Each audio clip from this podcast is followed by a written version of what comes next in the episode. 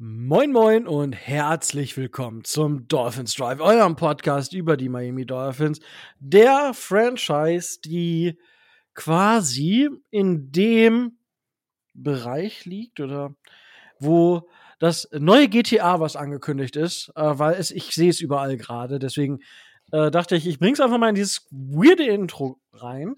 Ähm, ja, GTA 5 2006 2025. Vice City, wieder Miami. Ähm, hat nichts mit Football zu tun, aber ich wollte euch nicht mit dem äh, nächsten Fakt langweilen zu den Miami Dolphins und dass sie das erste Mal seit 2002 9 zu 3 stehen. Aber wenn es heißt Dolphins Deutschland, heißt es, ich mache das Ganze natürlich nicht alleine, sondern heute ist der Danny wieder mit dabei. Moin, Danny. Hallöchen. Moin. Und der Tilo ist auch mit dabei. Moin, Tilo. Moin. Ja, ähm, ich glaube, in der Konstellation hatten wir es auch noch gar nicht. Also was ganz Frisches hier. Und was erwartet euch heute? Äh, wir sprechen kurz über die News. Da gibt es ein, zwei kleinere Geschichten, die zumindest erwähnt werden sollten. Dann gibt es ein, zwei Fragen zu den Dolphins, zur Allgemeinheit der NFL. Und dann gehen wir in die Review zum 45 zu 15 Sieg der Dolphins bei den Washington Commanders. Und dann geht es in die Preview gegen die Tennessee Titans, die wir im Monday Night Football Game empfangen. Und äh, es sei schon mal gesagt, ähm, wir haben diese Woche leider keinen Gast ans Mikro bekommen, weil die gediegenen Zuhörenden, die diesen Podcast schon länger hören, ähm, die werden sich an die letzte Preview mit den Titans erinnern. Und dementsprechend äh, lieber, lieber gar nicht als so äh, war auch das Feedback. Also von den Leuten, die ich getroffen habe, die mich auf dem Podcast angesprochen haben, war, ach übrigens, bitte die nicht. Ähm, dementsprechend äh, werden wir das nicht tun. Und die Leute, die wir sonst angefragt hatten, sind leider beruflich eingespannt, sodass wir dort leider keine Möglichkeit haben, ähm, euch heute mit Expertenwissen außerhalb der Dolphins Bubble, also oder aus der Titans Bubble sozusagen raus zu informieren. Aber das soll uns nicht aufhalten, zumindest über das Spiel am Wochenende zu sprechen, weil ähm, ja, ich meine aus Gründen, weil das ist ja ein Miami Dolphins Podcast. Aber genug der Vorrede. Mhm, genau, die News. Und zwar, äh, Ruben Foster war bei den Dolphins für einen kleinen äh, Trainingsaufenthalt im Rahmen der Verletzung von Jerome Baker, auf die wir gleich noch eingehen werden, äh, zumindest kurz erwähnen werden. Haben die Dolphins sich zumindest überlegt, sich zu verstärken und haben Ruben Foster, den ehemaligen, ich glaube, es war sogar ein First-Round-Pick damals, der äh, San Francisco 49ers, den hatten sie zu Gast und er hat nicht so performt, ähm, dass man ihn unter Vertrag genommen hat. Das hat er selber bestätigt. Er hat der Dolphins-Organisation für die Möglichkeit des Workouts, des Tryouts gedankt, aber es ist leider ne vertraglich nichts daraus geworden. Wie gesagt, es wäre nur ein Backup gewesen und zumindest solltet ihr das mal gehört haben, was die Dolphins zumindest so rostertechnisch machen. So, die Geschichte dahinter ist vielleicht auch, dass die Verletzung von Jerome Baker eben nicht Season-Ending ist. Ähm, er wird vermutlich jetzt noch nicht wieder spielen können, die nächsten ein, zwei, ich weiß nicht wie viele Wochen. Aber er wird zumindest spätestens zu den Playoffs wieder die Möglichkeit haben, einzusteigen. Vermutlich vorher schon. Und ähm, da will ich einfach mal, Tilo, ist das gut für die Dolphins, dass Jerome Baker zumindest dann in der Postseason wieder mit dabei ist? Oder ähm, ist das was, was wir hätten auch verkraften können?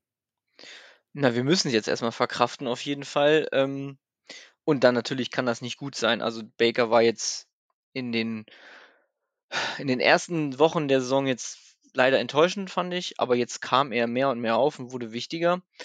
Äh, wir hatten da, glaube ich, vor zwei Wochen auch schon ein bisschen drüber gesprochen, dass auch Baker so ein bisschen um seinen Vertrag spielt. Klar, er hat Vertrag, aber nicht für die Summen. Ähm, ich hoffe, dass er zum Playoffs wieder da ist, denn sonst wird es wirklich irgendwann dünn. Es war nicht die gleiche Position wie Phillips, aber an der Tiefe hapert es und von daher hoffen wir mal, dass äh, wir die beikriegen tatsächlich und dann er wieder fit ist. Auf jeden Fall. Wunder, Bah, ja, ich habe gerade schon gesagt, ähm, die Dolphins haben das Spiel am Wochenende gewonnen und stehen 9 zu 3. Dementsprechend ist man aktuell aufgrund der Niederlage der Jacksonville Jaguars bei den, ähm, bei den Bengals, war es, glaube ich, ähm, und nicht, also zumindest gegen die Bengals. Zu Hause. Ähm, ja, ich, ich meine schon. Ich, ich, war, ich bin mir jetzt gerade tatsächlich nicht sicher, aber es ist äh, für das Ergebnis auch irrelevant, weil die Jacksonville Jaguars haben verloren und dadurch sind die Dolphins aktuell der Number One Seed. Und die Frage ist natürlich, bleiben die Dolphins der Number One Seed, Danny, oder werden wir am Ende irgendwo ähm, zwischen Platz 1 und 4 landen? Oder sagst du, die Dolphins werden nicht mal mehr die Division gewinnen? Ähm, also ich glaube, die Division werden wir dieses Jahr schon gewinnen. Also da bin ich mir relativ sicher, weil im Endeffekt eigentlich nur das Spiel gegen die Bills so ein bisschen noch da, ähm, finde ich, der Faktor ist, weil wenn man jetzt sich den restlichen Schedule anguckt, ähm, glaube ich nicht, dass die Bills noch mal so nah rankommen zwangsläufig oder hoffe es auch ehrlicherweise nicht. Ähm, wenn es um den Seed geht, den wir in, in den, für die Playoffs sozusagen holen, ähm, da ist es halt natürlich jetzt gerade ein sehr, sehr enges ähm, Rennen zwischen den Top-Teams halt, ne, wenn man sich das anschaut. Ähm, sie sind alle sehr eng beieinander und ähm, wir haben halt noch ein Schedule vor uns, der ähm, ja so ein bisschen ähm, in die eine und in die andere Richtung gehen kann, je nachdem, wie man die Spiele jetzt sozusagen, wie diese Spiele ausgehen. Ähm, zum einen ähm, haben wir ein Spiel wie jetzt gegen die Titans, über das wir nachher noch sprechen werden, ähm, und gegen die Jets, wo man eigentlich sagen muss, das sind zwei Spiele, die muss man definitiv ähm, gewinnen, wenn man ähm, in den Playoffs auch einfach sich einen guten Seed erarbeiten möchte.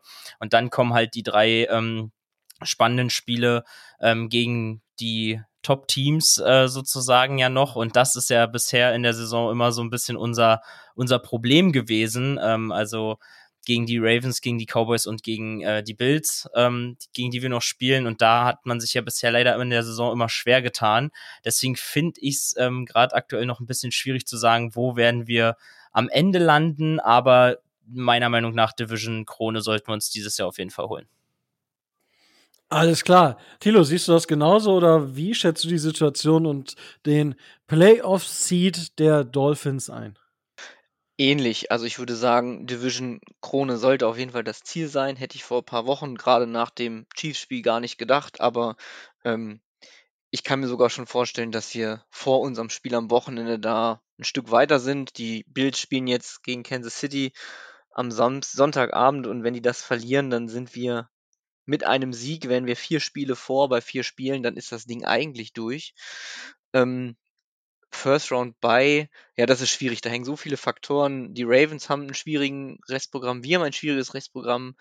Am einfachsten haben es fast noch die Chiefs, die natürlich ein Spiel hinter sind. Ähm, ja, ich würde es mir tatsächlich wünschen, weil ich glaube, diese eine Woche hilft uns und unseren vielen Angeschlagenen. Aber wenn es dann nur in Anführungsstrichen der zweite, dritte oder vierte ist, dann sollen wir uns auch nicht beschweren, glaube ich. Heimrecht werden wir wohl haben und dann müssen wir eh alle schlagen. Von daher, wir warten ab, was da kommt. Ja, äh, wer, wer einen Super Bowl gewinnen will, muss alle schlagen. Und das ist dann natürlich dann immer eh der, der allgemeingültige Spruch und ist ja auch vollkommen in Ordnung. Mhm, gut, was äh, gerade noch reinkam, ähm, da ich, ich, ich kann nicht anders als äh, da nochmal jetzt drauf einzugehen. Und zwar geht es um unseren Division-Rivalen. Die New York Jets haben ja ihren Quarterback Tim Boyle entlassen, also den Starter der letzten zwei Spiele, und haben Trevor Simeon geholt. Aber ein alter Bekannter ist zurück und wird nächste Woche als Starter spielen. Und zwar Zach Wilson wird gegen die Texans äh, starten. Danny, was machen die Jets jetzt gerade auf dich für einen Eindruck? Ähm, du warst jetzt äh, lächerlich dabei und äh, gib uns doch mal deine Einschätzung zu den Jets und was dort so alles äh, passiert. Ähm, ja, also ich sag mal so, ähm, wenn man es ähm, mit so ein bisschen in den Fußballvergleich vielleicht ziehen möchte, dann äh, haben wir in Deutschland ja auch so ein paar Vereine, die ähm, ähnlich mediales Feuerwerk in den letzten Jahren immer mal wieder abgerissen haben. Und irgendwie ähm, ist das alles ein bisschen bisschen sehr komisch. Also, ähm, wenn nach der Saison da meiner Meinung nach der Head Coach noch da ist, wird's mich stark wundern, weil ähm, mit gerade diesem ganzen Quarterback hin und her, ähm, und diesen Aussagen dann teilweise, die auch irgendwie immer nur so halbgar sind, ähm, da hat er sich definitiv keinen Gefallen getan. Ähm, er schafft es auch nicht, ich meine, gut, er ist defense-minded, aber er schafft es auch nicht, jemanden zu installieren, ähm, der eben irgendwie offensiv da irgendwas ähm, scheinbar sozusagen organisiert bekommt.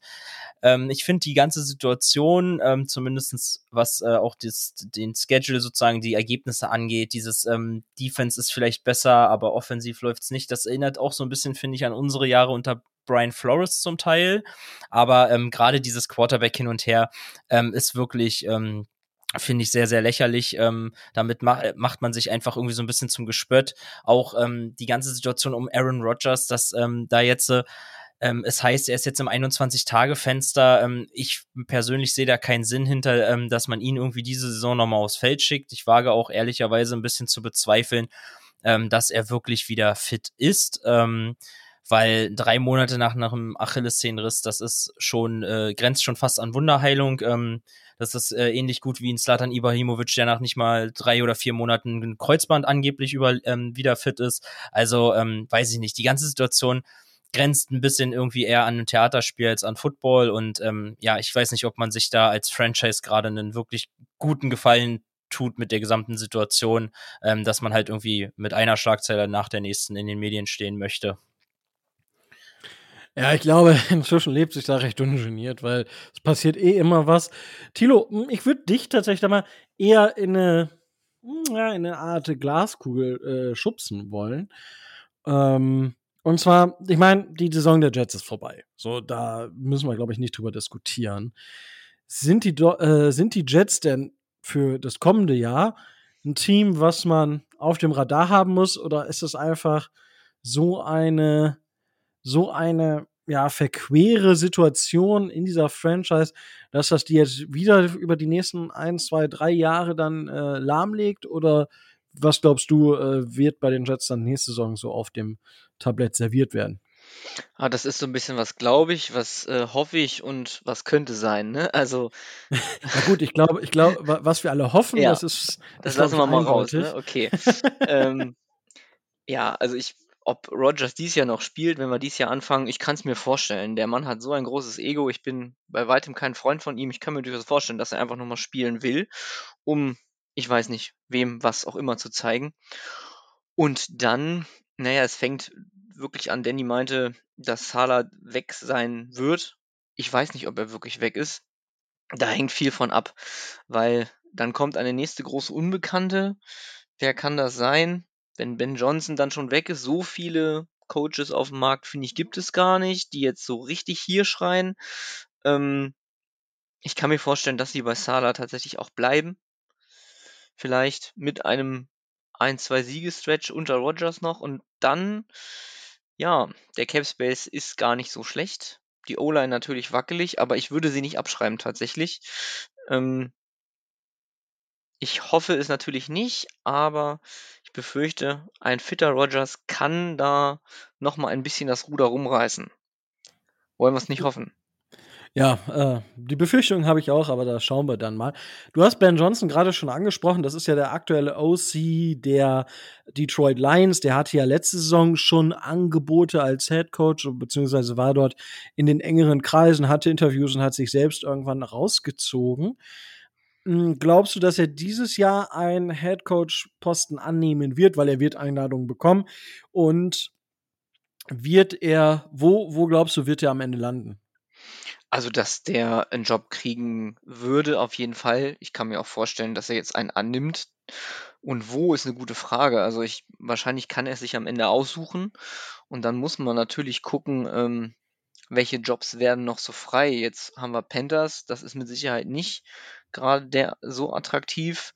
Ähm, wer weiß, was in Washington passiert, das ist vielleicht schon ein bisschen attraktiver. Und ansonsten, ja, Jets wäre natürlich durchaus eine Möglichkeit. Falcons viel mehr auf den ersten Blick würde mir nicht so nicht einfallen. Das heißt, es werden irgendwelche Überraschungen dabei sein. New England muss man natürlich schauen. Chargers Also ich glaube, er wird was kriegen. Er wird irgendwas kriegen, wo er einen jungen Quarterback hat, den er entwickeln kann. Ähm, Panthers sind da vielleicht nicht der erste Ansprechpartner. Wenn ich tippen würde, sage ich Chargers. das war jetzt tatsächlich auch die, äh, die Frage, die ich jetzt dem Danny noch rübergeschoben hätte. Ähm, Danny, wenn, nehmen wir jetzt mal an, Ben Johnson geht zu den Chargers und ich meine, ich hab's ja, ich habe mich ja da ein bisschen äh, Twitter ausgesetzt diese, diese Woche, indem ich meine Probleme zur Beziehung zu Justin Herbert mal so ein bisschen offengelegt habe, weil dafür, dass sie einen Elite-Quarterback haben, haben die so wenig Siege und die haben eine schlechte Defense und so weiter und so fort. Und er hat da, ja, Quarterback kann da irgendwie immer schon noch was für. Justin Herbert hat halt ein bisschen Pech dann ab und zu jetzt noch mal ähm, irgendwie, was, was die ganzen Surroundings angeht. Sa sagen wir es mal so, ohne da jetzt tiefer ins Detail zu gehen. Glaubst du, dass die Chargers mit Ben Johnson in der kommenden Saison ein Team wären, was direkt im Contender-Kreis landen könnte? okay, äh, ja, also schwierige Frage auf jeden Fall. Ähm, vor allen Dingen, wenn man äh, nicht ganz so ähm, drin ist, vielleicht in der, in, in der Franchise der Chargers, aber ähm, wie, wie du sag, also wie du auch sagst, ähm, Justin Herbert bringt halt das ähm, Potenzial definitiv mit, diese Franchise eigentlich in eine ganz andere Richtung zu drücken. Ähm, dieses Jahr läuft es nur nicht sonderlich gut. Ähm, liegt zum einen natürlich an der, an der Defense. Wenn man sich aber auch einfach mal anguckt, wie sie Spiele ähm, wie die Spiele so ausgegangen sind, dann ähm, sind das irgendwie klassisch bis auf so das, das so zwei Spiele, drei Spiele, die sie hatten, ähm, ganz häufig auch so One-Score-Games gewesen. Ähm, also Spiele, die eigentlich ähm, ja in die eine oder in die andere Richtung hätten gehen können. Ähm, ich weiß nicht, ob da vielleicht auch einfach ähm, ja, Kleinigkeiten in manchen Spielen eine Rolle ähm, gemacht, äh, ausgemacht haben, beziehungsweise ähm, dass halt eben auch ja, das irgendwo an, an ja, Situationen hapert, die man vielleicht auch, ähm, wo Spiele einfach auch hätten in die andere Richtung ausgehen können. Also ich meine, es fing ja schon an mit unserem Spiel erste Woche. Das Ding äh, war ja wirklich äh, sehr, sehr knapp. Das hätte für beide ausgehen können. Ich glaube, man muss mit den Chargers auch nächstes Jahr ähm, definitiv rechnen, ähm, weil meiner Meinung nach, wie gesagt, sie dieses Jahr teilweise eben vielleicht auch ein bisschen underperformed haben in manchen Situationen und die Offense definitiv nicht, ähm, nicht schlecht ist und nicht schlecht performt. Und wenn man sich dann vielleicht in der Offseason darauf konzentriert, die Defense ein bisschen ähm, zu verstärken, ein bisschen unter Kontrolle zu kriegen, dann ähm, ja, könnte ich mir schon vorstellen, dass sie nächstes Jahr definitiv auch wieder ähm, eine stärkere Rolle spielen könnten in der AFC. Aber man muss halt auch einfach sagen, in der AFC, wir haben einfach eine extrem starke, ähm, ja, Conference, wenn man sich das halt einfach mal anschaut äh, mit den Teams, das ist einfach sehr, sehr eng und ähm, ja, wenn man dann irgendwie schlecht in die Saison startet oder eben mal so ein Tief hat, dann wird es halt auch einfach schwierig. Das stimmt wohl. Gut, dann haben wir jetzt tatsächlich so einen so eine Mini-Roundup jetzt mal hier abgeschlossen. Und damit sind wir auch schon beim Spiel der Miami Dolphins gegen die Washington Commanders. Man hatte tatsächlich sehr, sehr souverän mit 45 zu 15 gewonnen. Es war nicht so, wie wir es schon diese Saison hatten, dass man am Anfang so ein bisschen gestruggelt hat oder dass es so ein Hin und Her gab. Man lag relativ schnell dann mit 17 zu 0 vorne. Zur Halbzeit war es dann sogar 31 zu, zu 7. Und ja, insgesamt eine sehr, sehr reife Vorstellung. War von vielen so erwartet worden. Vielleicht die Höhe etwas ähm, überraschend, aber ich meine, das ist ja hohe Siege der Dolphins gegen Gegner, die jetzt keinen positiven Rekord haben, ist ja fast schon inzwischen Wasser auf die Mühlen der Kritiker. Aber Tilo, wie hast du das Spiel so wahrgenommen? Was ist für, war für, für dich outstanding? Was für Takes nimmst du aus diesem Spiel mit? Du hast das schon super zusammengefasst. Tatsächlich nicht so viel. Ähm, das war überraschend entspannt. Das habe ich tatsächlich sehr selten bei Dolphins-Spielen. Aber irgendwie, also nach dem ersten, was war es, 70 Jahre da von Tyreek Hill, ähm, irgendwie war es dann durch. Also ich hatte nicht das Gefühl, nicht eine Minute, dass das hier irgendwie kippt, nicht mal eine Minute, dass das irgendwie eng werden kann. Das klingt so unfassbar arrogant und finde ich auch selber gar nicht so sympathisch, aber so war es tatsächlich. Ähm, und das habe ich wirklich selten. Also das im Spiel kann man daher was Positives mitziehen. Wir können diese Spiele mittlerweile runterverwalten. Ich glaube, Tour hat sechs Minuten vor Schluss hat er schon aufgehört, mit der Offense zu spielen. Ähm, das ist auch ein Zeichen, dass da McDaniel ganz früh schon merkt, ähm, wir haben das ja eigentlich alles ähm, im Griff. Und ähm, von daher, vielleicht ist der Touchdown-Jubel so das äh, Spannendste gewesen. Nein, keine Ahnung. Ähm, das Spiel war wirklich überraschend gut in allen Belangen. Ähm, 3-6, die Defensive hat funktioniert, sie war in Ordnung. Ähm, der Baker-Ausfall kam zum nicht so schönen Zeitpunkt natürlich, aber ich glaube, auch das hat man dann äh, gut verdauen können im Game. Wie es beim nächsten Spiel aussieht, müssen wir abwarten. Und von daher rundum zufriedenstellend. Hausaufgaben gemacht. Jetzt müssen wir weitermachen. Das war eine fixe Nummer. Ähm, da werde ich auf jeden Fall gleich noch ein paar Fragen stellen, keine Sorge.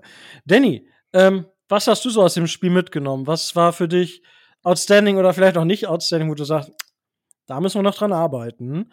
Ähm, was, was war für dich so die Sachen, die du mitgenommen hast? Ja, also zum einen, ähm, es war ein relativ ungefährdeter Sieg. Ich glaube, darüber muss man äh, nicht sprechen. Ähm, man sieht es an der Höhe des Ergebnisses. Ähm, für mich so ein bisschen der Moment des Spiels oder die Situation, wo fand ich so ein bisschen auch klar wurde, ich glaube, dass das wird unser Spiel werden. Relativ ungefährdet war tatsächlich so ein bisschen auch die Interception von AVG.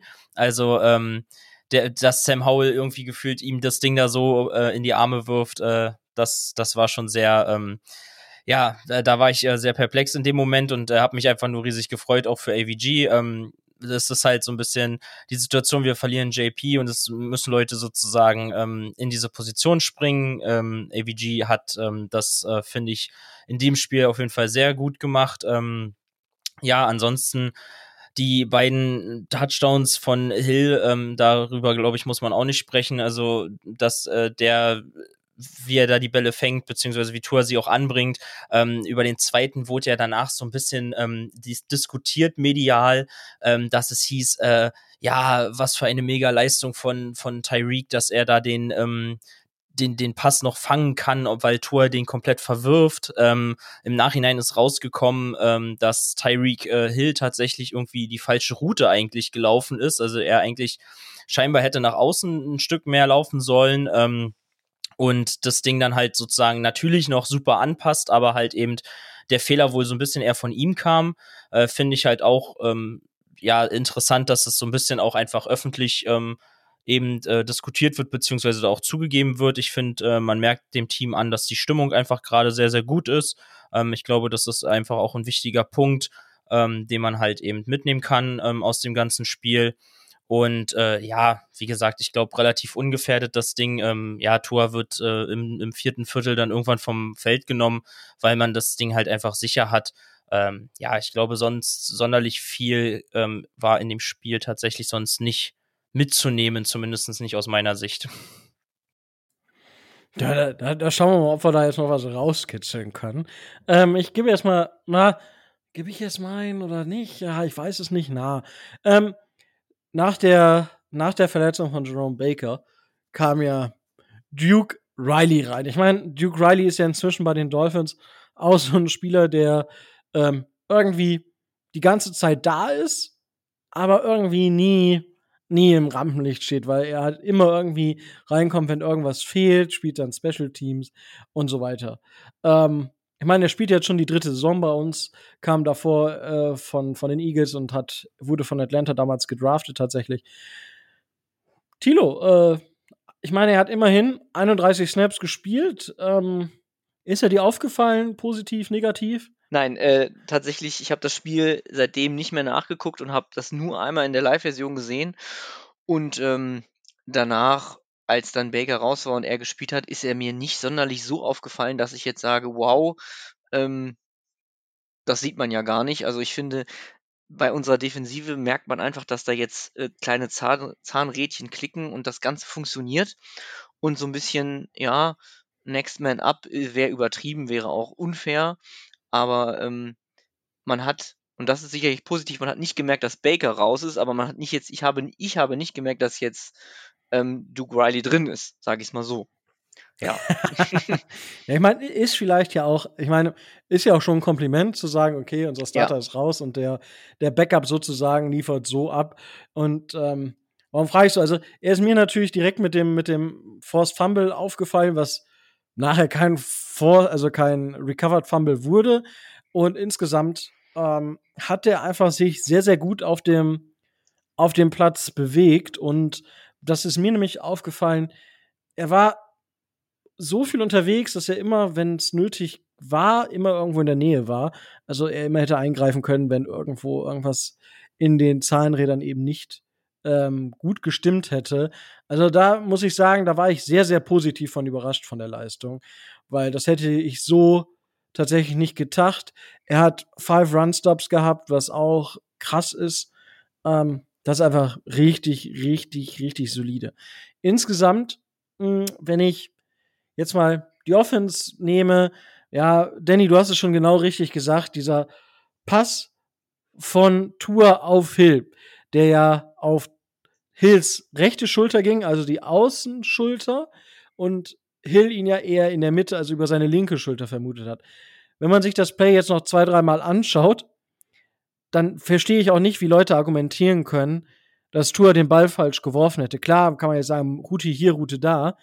Tour wirft den Ball aber dahin, wo er ungefährdet für Tyreek einfach gefangen werden kann. Und wenn dazu Tyreek noch die falsche Route gelaufen ist, dann ist es halt noch besser ähm, von Tour als sowieso schon.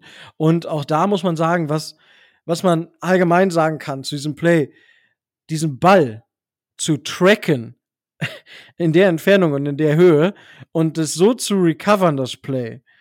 Ja, wenn wir geben Tyreek jetzt mal einfach die Schuld, jetzt ohne dass es Fingerpointing oder böse gemeint ist. Aber das ist schon eine starke Leistung. Das ist schon eine extrem starke Leistung, weil das können nicht viele. Die Route so justieren in dem Moment, um den Ball so tief so zu fangen, um dann auch noch den Touchdown zu machen. Das ist tatsächlich eine sehr, sehr gute Leistung gewesen. Was ich dann noch anmerken möchte zur Offense ist, ähm, wir hatten auch wieder eine Verletzung bei Terrell Armstead, die war nicht schlimm, weil er wurde in der zweiten Halbzeit geschont. Das hat Mike McDaniel am Ende gesagt in der Pressekonferenz, dass er dort ähm, ja nicht das Risiko eingegangen ist, weil warum sollten wir auch das Risiko eingehen und dann 20 Millionen Tackle bei einem Spielstand von 31 zu 7 nochmal aufs Feld zu bringen? Wenn die bisherigen Spieler und Keon Smith kam rein und Keon Smith hat für meine Meinung, meiner Meinung nach eine wirklich sehr solide Leistung gebracht. Ja, also der hat keinen Pressure zugelassen in den äh, zehn Pass-Blocking-Snaps, die er gehabt hat. Es war eine rundum gute Leistung. Und auch im Run-Blocking war das sehr solide. So will ich das beschreiben. Und dementsprechend gab es da keinen Grund, nochmal Risiko einzugehen bei Terran Armstead, sondern ihn einfach auch zu schonen. Finde ich eine sehr, sehr positive Sache. Und dann kommen wir quasi über diese Schiene zu dem, zu unserem letzten Drive, wo wir auch dann nochmal den Touchdown erzielt haben. Das war, fand ich, eine richtig krasse Nummer. Wir haben dort mit einer Line gespielt, die aus ähm, Connor Williams auf Center bestanden hat, die aus äh, Kian Smith aufs Left Tackle bestanden hat, Lester Cotton hat Right Guard gespielt. Ähm, Liam Eckenberg hat Left Guard gespielt und aus dem sechsten war Right Tackle. Ähm, übrigens, PFF-Grades, ah, man sollte mal vorsichtig sein, aber ich hätte nie in meinem Leben gedacht, dass Austin Jackson an einem Spieltag die beste Offensive Tackle oder die beste, ja, die beste Offensive Tackle von äh, Offensive Grade von allen Tackle haben kann absolut insane, was der für eine Entwicklung gemacht hat diese Saison. Richtig, richtig wild. Aber diese Line mit Keon Smith, Lester Cotton, Liam Eckenberg und Austin Jackson. Wenn mir vor der Saison jemand gesagt hätte, dass diese Line einen vernünftigen Running Drive, weil bis auf einen Shuffle Pass war da nichts bei, ja, ähm, das war ein Shuffle Pass ist ja jetzt auch nichts krasses, sondern auch, geht auch eher in die Richtung Lauf. Wir sind zwölf Spielzüge in Folge gelaufen, das ganze Feld. Wir haben den Ball im Run-Game der Washington D-Line einfach ins Gesicht gedrückt. Die Washington D-Line, das muss man sagen, ist vielleicht jetzt nicht kein Maßstab allgemein in der FL, nachdem sie ihre beiden Edge-Defender weggetradet haben. Aber das ist immer noch, gerade auch in der Mitte, keine schlechte Line. Und das fand ich sehr, sehr beeindruckend, muss ich ehrlicherweise sagen. Und stimmt mich noch positiver, als ich sowieso schon ähm, bin, gemessen an dem, was die Erwartungen vor der Saison an dieser O-Line waren. Und dazu gehört auch noch Devin Achan. Der ist jetzt zurück, hat sich nicht direkt wieder verletzt. Ich denke, da können wir mal ein großes Ave Maria äh, singen. Ja, das machen wir jetzt nicht hier, das macht ihr bitte zu Hause, weil es möchte keiner mich jetzt hier das Ave Maria singen hören. Ähm, ihr könnt natürlich euch melden, wenn ihr das wollt. Dann schauen wir mal, ob wir da eine Sonderfolge zu machen. Ähm, Rico und die Kirchenlieder oder sowas. Will, wird auf jeden Fall wild. Machen wir vielleicht dann auch gleich ein Album draus. Wunderbar. Aber Devin Achan ist zurück und hat eine sehr, sehr solide Laufleistung gebracht, meiner Meinung nach. Was für mich aber da interessanter ist, und zwar der erste Touchdown auf Tyreek. Tua schickt A-Chan nach rechts raus, also so dass wir empty stehen und A-Chan wäre auch komplett frei gewesen. Das waren zwei offene Touchdowns. Und insgesamt haben wir A-Chan auch vier Ta hatte A-Chan auch vier Targets als ähm, Running Back. Ja, nur Waddle und Hill. Ich meine, wir hatten sowieso nur 24 Passversuche. Aber davon hat A-Chan immerhin vier gesehen, drei hatte da, da davon gefangen. Tilo, ähm, haben wir mit äh, Devin A-Chan jemanden gefunden, den wir nicht nur als Running Back, sondern auch als Wide einsetzen können?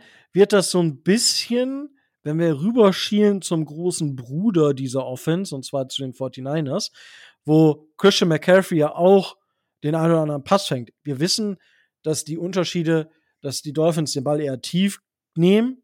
Das machen die 49ers auch, aber die 49ers haben natürlich auch diese Yards-After-Catch-Geschichten nochmal deutlich anders als die Dolphins. Haben wir aber mit A-Chan jemanden gefunden, den wir nicht nur als Running Back, sondern auch als Wide Receiver nutzen? Ähm, ich glaube, da haben wir noch nicht alles gesehen, tatsächlich. Und daher können wir natürlich erstmal nur sagen, ja, wir hoffen das auf jeden Fall. Ähm, Agent ist so ein bisschen unsere Waffe Nummer 4 im Passspiel, würde ich fast sagen. Ähm, Braxton Berrios darf man nicht vergessen, der spielte, finde ich, wirklich eine überraschend gute Saison, was viele auch ihm so nicht zugetraut hätten. Und ähm, dann kann A-Chain das auf jeden Fall sein. Ich hoffe, dass er jetzt erstmal fit bleibt und dann in der Zukunft, wir gucken jetzt mal schon auf nächstes Jahr, Mostert nämlich komplett ersetzt. Ich kann mir nicht vorstellen, dass wir Mostert nächstes Jahr nach der Saison unter den Cap kriegen werden. Das heißt, er wird dann irgendwie so unser Workhouse-Back Nummer 1. Wer weiß, wer da noch dazukommt. Ähm, von daher hoffen wir erstmal, dass, dass er gesund bleibt und das kann. Und wenn wir dann so einen kleinen Christian McCaffrey da rauskriegen, naja, das wäre ja wunderbar. Ich meine, den Fullback haben wir, den haben wir auch bezahlt, der wird uns erhalten bleiben. Ähm, wir hoffen das Beste und wenn die Entwicklung nur in Ansätzen so weitergeht wie von CMC bei den 49ers, dann wäre das äh, überragend. Also dann können wir mit dieser Offense wirklich viel erreichen. Ich würde noch mal gerne eine Sache zu deinem Tour-Take sagen und dem Ball. Ähm, ich habe immer so ein bisschen das Gefühl, bei, bei vielen Quarterbacks gibt es eine Diskussion, gerade auch über Social Media gibt es immer nur Schwarz und Weiß. Und Tour ist einer, der landet irgendwie, nach meinem Gefühl, immer auf der, auf der dunklen Seite. Der kann manchmal machen, was er will und es wird an ihm rumgemäkelt und gekrekelt wie an andere nicht. Wenn wir dann mal bei Justin Herbert bleiben, da heißt es, das Playcalling in den letzten Jahren war scheiße, sein OC war schlecht und er würde zurückgehalten werden, der kann ja gar nichts dafür. Tour hatte genauso beschissene Umstände. Brian Flores und dieses ganze Konstrukt mit zwei OCs und so weiter und so fort war mit Sicherheit nicht gut. Das findet aber keine, hat keine, keine Berücksichtigung gefunden. Und das gibt's in der NFL bei vielen. Also ein Kirk Cousins läuft irgendwie unter dem Radar und wird schlechter gehalten, als er ist. Andere Quarterbacks werden dann ein bisschen gehypt. Also die Sachlichkeit in dieser Quarterback-Diskussion, ähm, die ist oft einfach nicht vorhanden. Und gerade bei Tour habe ich das Gefühl, dass sie oft sehr negativ geführt wird. Auch wenn wir uns davon verabschieden sollten als Dolphins-Fan, dass ein Tour nicht in der MVP und auch nicht in der Top 5 Liga zu finden ist. Das sehe ich ihn auch nicht, aber viele äh, haben ja den Eindruck von Tour, dass er eigentlich nur ein, ja, so ein Middle of the Pack Quarterback ist, irgendwo um Platz 20 rum. Und er kann eigentlich machen, was er will. Das stimmt halt nur auch nicht. Meistens liegt die Wahrheit in der Mitte. Das wollte ich nochmal dazu sagen. Ja.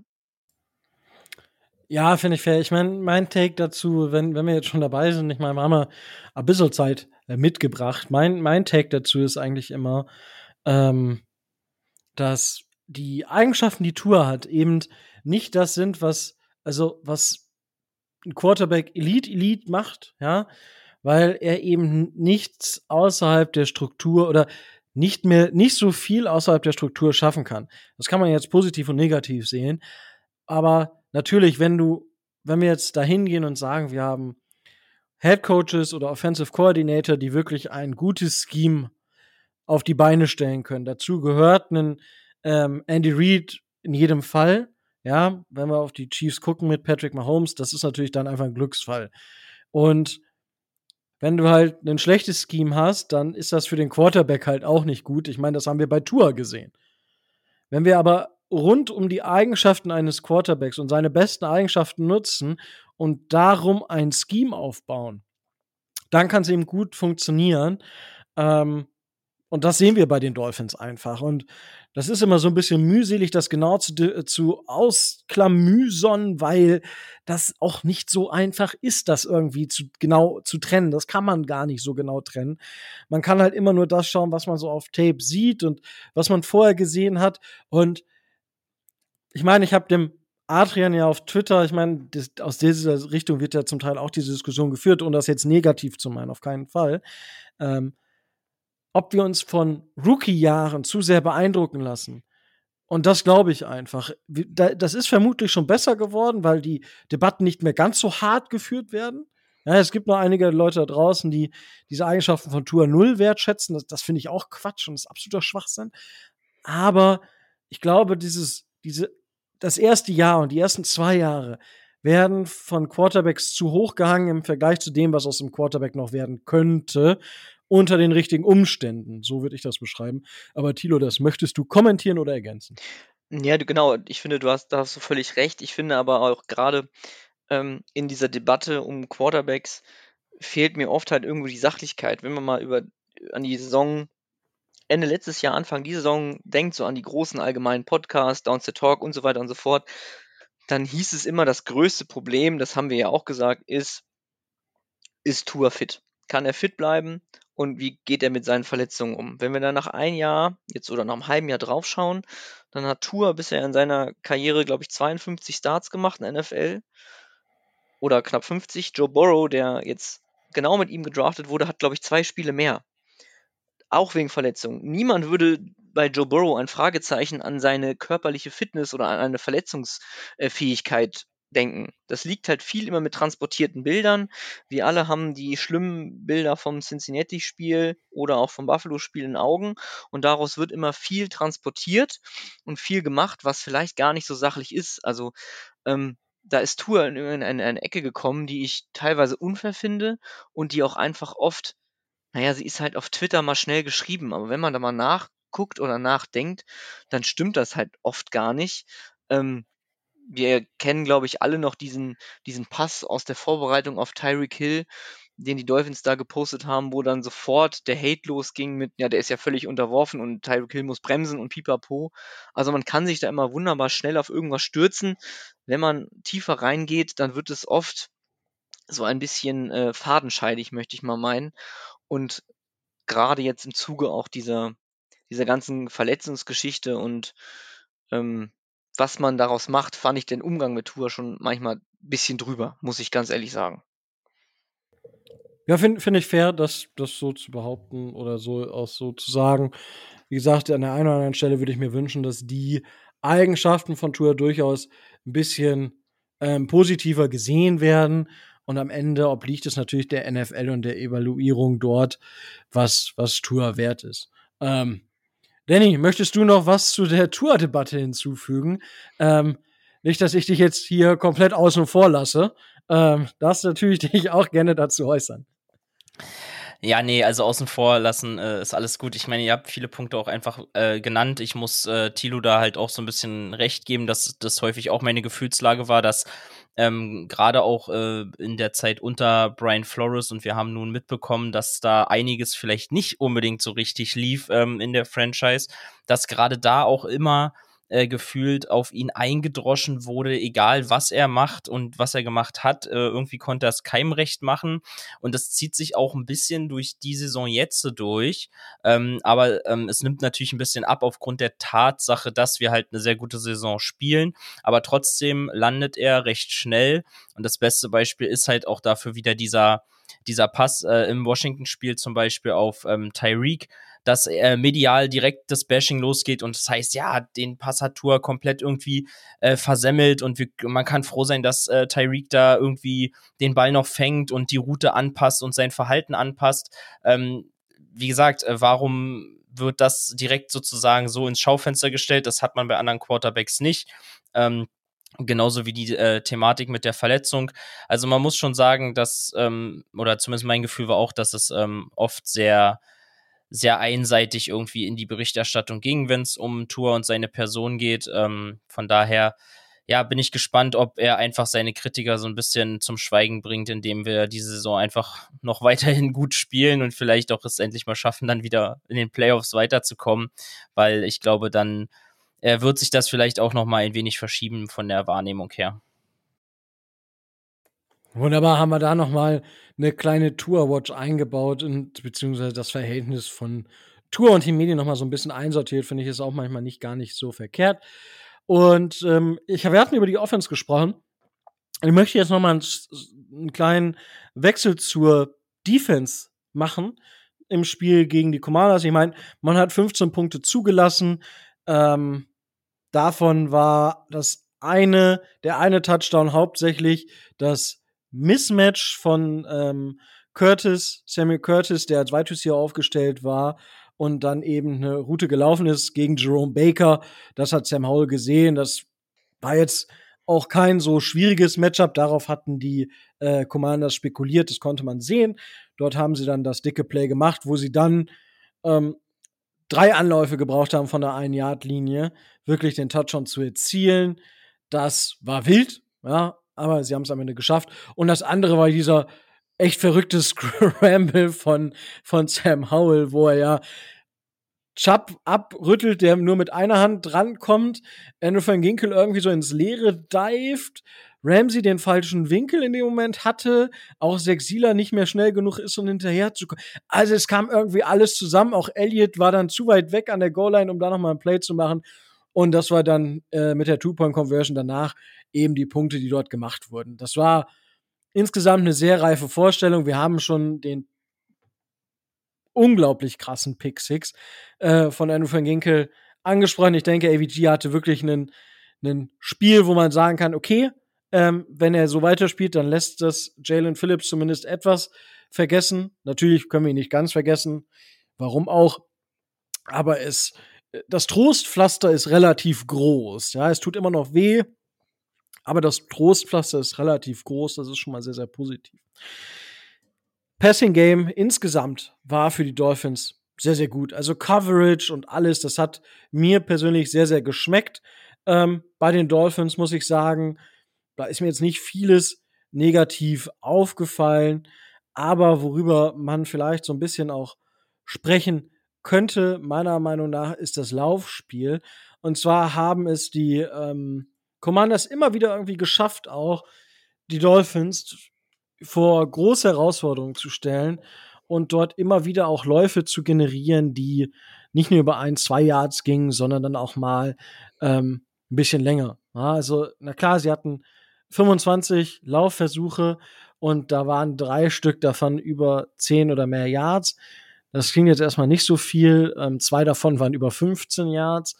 Das ist nicht extrem viel, aber die Möglichkeiten, die die Dolphins dort geboten haben und das, was die äh, Commanders dort exposed haben, und das war interessant zu sehen, sie haben meist eine Seite etwas überladen und konnten dann den Ball wirklich immer wieder gut laufen. Ich meine, Brian Robinson hatte mit seinen äh, Yards, bevor er verletzt wurde, 7,6 Yards pro Versuch.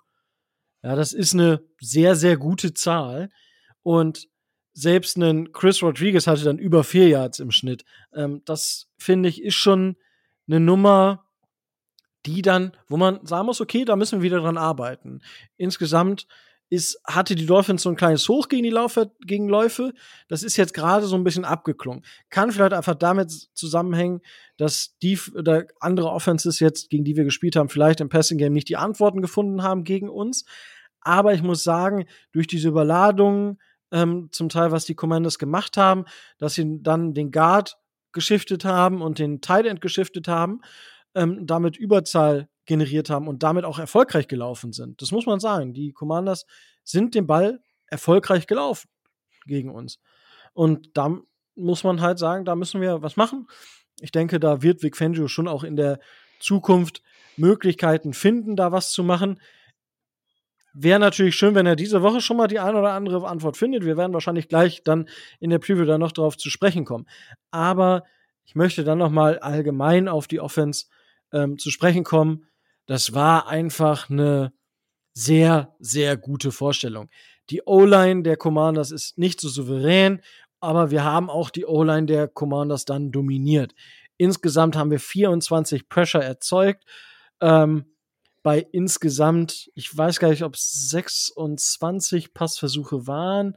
Ähm, vier, äh, na, 24 waren wir. Es waren nachher 33 Dropbacks tatsächlich, aber wir haben einige individuelle Pressure erzeugen können. Und da muss man einfach sagen, Andrew van Ginkel hatte alleine sechs Pressure, sechs Sieler wieder mit fünf, Chubb mit vier. Chubb momentan so ein bisschen unglücklich, dass er momentan nicht ganz zum Quarterback durchkommt und die Sechsen bringen kann. Aber das liegt einfach daran, dass er, dass die Leute gemerkt haben, oh, der ist ja doch gar nicht so schlecht. Und dementsprechend er jetzt vielleicht auch die ein oder andere Double, Double, ähm, Double Team Rate bekommt oder mehrere Double Teams sieht. Und auf der anderen Seite halt Andrew van Ginkel dann aber performt mit, mit 6 6 6 Sealer durch die Mitte im, äh, mit 6 Pressures, nicht 6 6 das wäre ein bisschen krass. Aber 6 Sealer durch die Mitte mit Christian Wilkins auch immer wieder durchkommt. Und auch Emmanuel Ogba mit wieder mit einem Sack ähm, am Start ist. Und das zeigt einfach, dass die Rotation funktioniert und dass wir dort eine gute Truppe zusammen haben, trotz dessen, dass Jalen Phillips aktuell dann aufgrund der Verletzung ausfällt. Das, denke ich, ist noch mein Takeaway dazu. Insgesamt war das damit eine sehr, sehr runde Vorstellung und wir, ihr beiden habt es auch schon gesagt, das war sehr, sehr souverän. Tilo. Genau, ich denke, man darf auch nicht vergessen, Javin Holland hat auch nicht gespielt. Wir haben dann, irgendwann zu einem Zeitpunkt äh, in der Defense ohne Baker, Phillips, gut, das wusste man leider und Holland war ja noch relativ spontan, dass er doch ausgefallen ist, gespielt. Das sind ähm, von unseren Startern, naja, auf jeden Fall drei der besten, wenn man noch Chubb dazu nimmt und natürlich Ramsey und Howard, ähm, dass das nicht sofort klicken kann, sollte klar sein und dafür haben wir 15 Punkte gegen den bis dahin Passing Leader der NFL zugelassen. Dürfen wir immer nicht vergessen, das war Sam Howell. Ähm, oder ist er, glaube ich, sogar noch, ich weiß es gar nicht. Ähm, das war schon gut. Also da soll man sich kleiner halten. Ich bin immer, was die Dolphins angeht, doch sehr kritisch, aber ich finde, in so einem Spiel war das äh, mit den Ausfällen eine gute Sache und jetzt müssen wir halt damit umgehen können, ähm, dass Phillips und Baker nicht da sind. Ich glaube, Holland ist noch nicht raus der neue Injury Report war vorhin noch nicht da. Da können wir nur hoffen, dass der möglichst schnell wieder da ist, denn ähm, der fehlt schon da hinten drin. Und von daher hoffe ich mal, dass sie dann, wenn wir jetzt auf die Titans gleich blicken, da ähm, den Run verteidigen können, denn das wird eine andere Nummer als gegen die Commanders. Ähm, ja, also ich denke, bei Holland war es tatsächlich einfach nur eine Vorsichtsmaßnahme. Er hätte ja theoretisch spielen können, aber ähm, ja, da war man dann nochmal wieder vorsichtig, weil man sich gedacht hat, okay, wir können das covern. Konnte man offensichtlich, aber jetzt gegen die Titans bin ich gespannt. Da können wir vermutlich davon ausgehen, dass er wieder spielen wird. Und damit kommen wir auch zum Spiel der Miami Dolphins gegen die Titans. Ich habe schon gesagt, es ist das Monday Night Game. Es ist tatsächlich, habe ich auch gerade erst festgestellt, nicht das einzige Monday Night Game, wenn ich das hier so richtig sehe. Zwar spielen die Packers bei den Giants. Also die beiden spielen ähm, beide am Montag, also in der Nacht von Montag auf Dienstag. Ich habe tatsächlich am Dienstag Urlaub. das heißt, ich werde auf jeden Fall mir das Ding wieder live geben. Ähm, und dann schauen wir einfach mal, wie, wie das so ausgehen wird. Aber Danny, ähm, dein Eindruck bisher von den Titans, die stehen 4 und 8. Hättest du zu Saisonbeginn gedacht, dass die Titans nachher mit 4 und 8 zu den Dolphins kommen oder hättest du sie insgesamt doch etwas stärker eingeschätzt? Ja, sehr gute Frage auf jeden Fall. Ich glaube, ein bisschen stärker habe ich sie schon gesehen. Ich war mir nicht sicher vor der Saison so richtig, ähm, ob sie jetzt, sage ich mal, ähm, ein, Team sind, was jetzt unbedingt um die Playoffs spielt, aber ähm, ja, meiner Meinung nach war es trotzdem gerade auch auf der offensiven Seite klar, man hat ähm, Brown verloren, aber man hat halt eben auch äh, Hopkins dazugeholt. Ähm, das war jetzt meiner Meinung nach nicht unbedingt der schlechteste Move. Ähm, prinzipiell, ähm, ja, glaube ich, ein bisschen stärker habe ich sie schon gesehen, aber muss äh, halt sagen, dass ähm, sie ja diese Saison irgendwie nicht so richtig ähm, performen. Ähm, die Quarterback-Thematik äh, bei ihnen ist auch irgendwie, finde ich, ähm, sehr, sehr offen. Also, ähm, ja, Ryan Tannehill und Will Lewis, die sich da irgendwie so ein bisschen 50-50 jetzt fast ähm, die Spiele teilen. Ähm, und Malik Willis, der irgendwie zum Teil reinkommt. Ähm, das, das wirkt halt auch so ein bisschen äh, so, als hätte man da noch nicht so einen richtig klaren Weg irgendwie dieses Jahr gefunden, beziehungsweise, dass man sich da auch nicht so unbedingt festlegen will oder ob man vielleicht sagt, okay, die Saison lief jetzt wirklich nicht so gut und wir schauen, ähm, ja, welcher Quarterback kommt vielleicht für nächstes Jahr bei uns äh, in Frage sozusagen als, als ähm, Spieler dann, ähm, als, als Spielmacher ähm, für nächstes Jahr. Ähm, von daher, ja, ich glaube, wie gesagt, die Saison für die Titans ist ähm, ja genauso ähnlich, ähm, glaube ich, zu Ende wie für die Jets, äh, meiner Meinung nach, weil ähm, ja, 4 und 8, ich, da passiert, glaube ich, äh, nicht mehr sonderlich viel. Und äh, ja, ich weiß nicht, ob es da jetzt nicht wirklich um diese Evaluation geht, äh, auf welchen Quarterback man sich da unbedingt jetzt, sag ich mal, festlegen möchte oder nicht wenn man sich die Spiele auch anguckt, ähm, die Offensive funktioniert irgendwie dieses Jahr nicht, nicht sonderlich ähm, gut. Also bis auf wenige Ausnahmen ähm, schaffen sie es roundabout irgendwie nicht mal unbedingt mehr als 20 Punkte aufs Board zu bringen, offensiv. Also, ähm, ja, woran es genau liegt, dafür bin ich bei den Titans einfach zu weit weg, aber nach äh, einer wirklich guten Saison sieht das halt einfach aktuell nicht aus. Ich denke, das kann man bei einem 4-8 auf jeden Fall mal äh, so als Schlussresümee stehen lassen. Tilo, wie ist deine Einschätzung zu den Tennessee Titans? Ja, die Titans sind so ein Team, das ist immer so ein bisschen äh, nicht Fisch, nicht Fleisch, ne? Und das kann man gar nicht begründen, wo, warum. Also ich zumindestens. Wenn man überlegt, vor zwei Jahren hatten die, glaube ich, noch den First Seed in der AFC. Äh, und trotzdem fliegen die so unter dem Radar und zumindest aus meiner Sicht sind Titans Spiele waren nie attraktiv, habe ich nie geschaut und Derrick Henry und dann nichts. Mal eine, eine gute D-Line auf jeden Fall, dafür steht Mike Rabel. Ähm, mit auch einem guten Pass Rush. Aber ansonsten gerade offensiv war das irgendwie auch dann als Tannehill rübergegangen ist und dann kam ja so ein kleines Hoch, hatte man so den Eindruck, aber irgendwie war das doch nur Den Derrick Henry und sonst nichts. Und jetzt mit immer schlechter werdenden O-Line ist dieses Up and Down noch mehr da und jetzt tendiert es wohl immer mehr Richtung Down, sage ich mal. Die Defense ist immer noch ordentlich, so wie man den Eindruck hat. Ähm, grundsolide, aber leider keine funktionierende Offense und dann gewinnt man halt in der NFL nichts mehr. Von daher muss da unser Fokus drauf liegen, Derrick Henry den Titans wegzunehmen. Und dann kann ich mir nicht vorstellen, dass Will Levis gegen unsere Corner mit seinem Receiving Core, klar, DeAndre Hopkins, aber dann kann ich mir nicht vorstellen, dass wir da defensiv große Probleme kriegen sollten, wenn Derrick Henry uns nicht für, ich sag mal, 160 Yards läuft. Das ist ja tragisch. Kurz mal ähm, dazu, weil ich meine, die ähm, Titans haben ja eine ähnliche Heimstärke wie wir. Also, außer dass jetzt eben äh, nicht, dass das jetzt für das Spiel relevant wäre, dass sie eine Heimstärke haben, aber sie haben jetzt das Spiel zu Hause in Overtime gegen die Colts, die für mich noch viel weniger Fisch und Fleisch sind tatsächlich, weil von dem weiß ich gar nicht, was ich halten soll. Aber ähm, die Colts sollen uns nicht ablenken, außer dass sie die Titans zu Hause geschlagen haben. Und da muss man sagen, dass die Titans ähm, gegen den Pass Rush der Colts keine wirkliche Antwort haben. Tilo, du hast es gerade auch schon richtig gesagt, da mh, hm, schwierig, ne, aus seitens der aus Sicht der Titans und eben auch schwierig für Will Lewis, weil wenn man sich mal anschaut und ja, ich sage es immer wieder, Disclaimer PFF Grades, ist fast schon wie eine Triggerwarnung ähm, für einige auf jeden Fall. Unter Druck ist Will Lewis sehr oder Will Levis, wie auch immer, sehr, sehr anfällig. Ja, alleine von der Big Time Throw Percentage unter Druck 3,9 Prozent, ohne Druck 6,6 Prozent. Andersrum sieht es bei den äh, Turnover-Worthy Plays aus.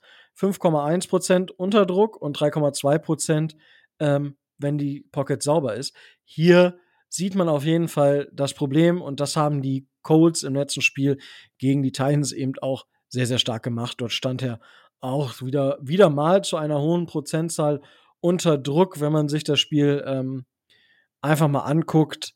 Ähm, da ja, war, war offensichtlich, wo, wo das Problem der Titans äh, steckt mit ihrem Quarterback. Aber darüber hinaus, das, daraus, das wollte ich gar nicht genau sagen, sondern ähm, wir haben Derrick Henry schon angesprochen. Derrick Henry musste vom Platz wegen der Evaluation auf eine Concussion und irgendwie hat man dann gesagt, es war doch keine Concussion. Also er ist auf jeden Fall nicht im Concussion Protocol, was natürlich für die Titans sehr, sehr gut ist, weil die Wahrscheinlichkeit, dass er dann gespielt oder spielen hätte können gegen uns, sehr gering oder relativ gering gewesen wäre. Ich meine, es gibt dieses Jahr auch schon wieder genug Beispiele von Spielern, die nach einer äh, Gehirnerschütterung in, nächste, in der nächsten Woche gespielt haben. Dolphins sind dann natürlich gebrandmarkte Kinder und tun das wahrlich nicht. Aber bei der NFL kümmert das dann irgendwie doch herzlich wenig. Das heißt aber, dass Derrick Henry mit sehr, sehr hoher Wahrscheinlichkeit gegen uns spielen wird und dementsprechend müssen wir dort äh, Antworten finden. Und Derrick Henry ist für mich der einzige Spieler, der diese Offense wirklich tragen kann.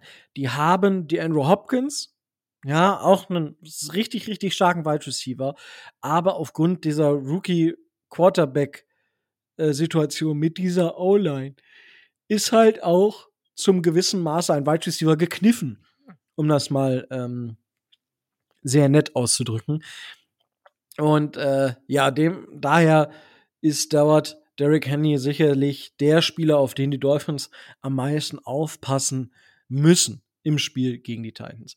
Wenn wir auf die Defense schauen oder allgemein zur Effizienz einfach auch der, ähm, der Titans kommen, sie sind im Laufspiel, wen wundert's, wen wundert's, ein überdurchschnittliches gutes Team nach EPA per Play und im Dropback sind sie halt, ja, im Mittel fällt. Aber da muss man halt sagen, das ist mal hopp und mal top.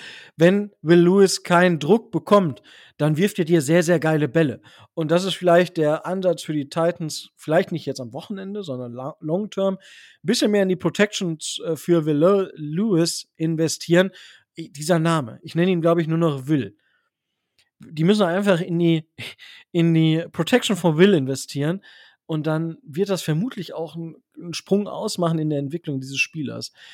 Dann schauen wir uns die Defense an. Und gegen den Lauf ist diese Defense gar nicht, gar nicht schlecht. Das wird also für die Dolphins, wenn sie das Laufspiel etablieren wollen oder das Laufspiel wieder so aufzäumen wollen, dass es das Passing Game unterstützt, ja, weil das Laufspiel ist meiner Meinung nach immer eine Unterstützung des ähm, Passspiels, weil du kannst mit dem Passspiel alleine ja auch, du kannst nicht jeden Ball passen kannst du machen, wird dann aber in der Regel nicht ganz so cool sein.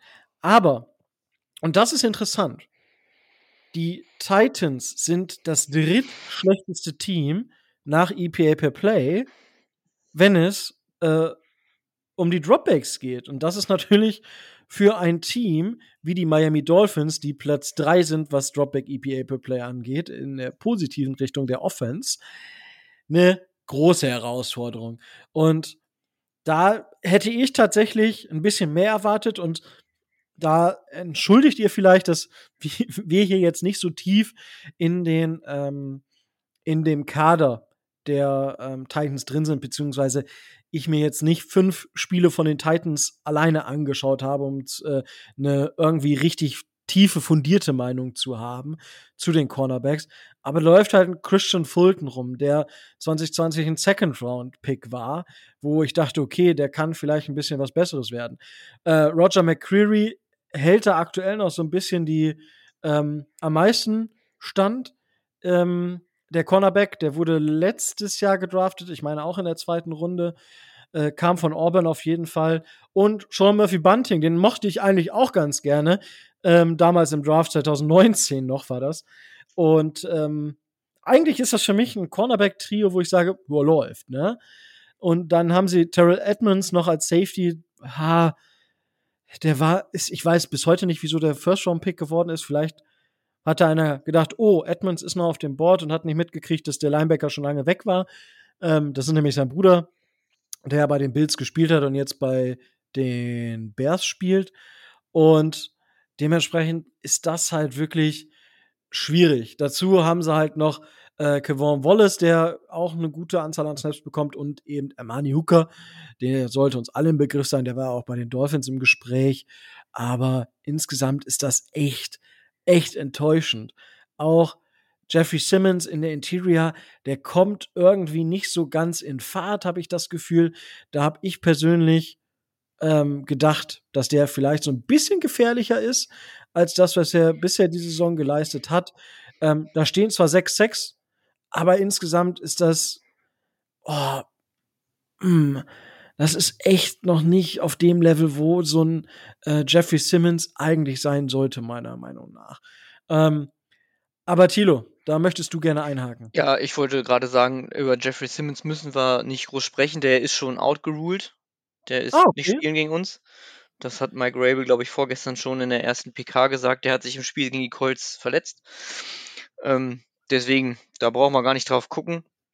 Ansonsten zur Defense, ich habe so einen kleinen Hang noch für die 49ers und daher da kenne ich noch Arden Key ganz gut und jetzt muss man beim Namen mal gucken, ich glaube Azesh Al-Jahir heißt er, ähm, der Mittellinebacker. Die sind noch ganz gut, ja, die würde ich nicht unterschätzen. Arden Key ist so ein Spieler, den hat man auch nicht auf dem Schirm, aber ähm, spielt eigentlich eine ganz gute Saison. Ähm, aber wie gesagt, so ansonsten, wie du das schon gesagt hast, da ist viel, viel so ja, Qualität ist da, aber wirklich begeisternd ist das jetzt nicht. Gerade ohne Justin Simmons, hat man noch Harold Landry mit einem großen Vertrag, der jetzt auch nicht so gut spielt. Ähm, das darf für uns kein, kein Hindernis sein. Also wenn wir offensiv hier wirklich ähm, Probleme kriegen, dann wäre ich sehr überrascht.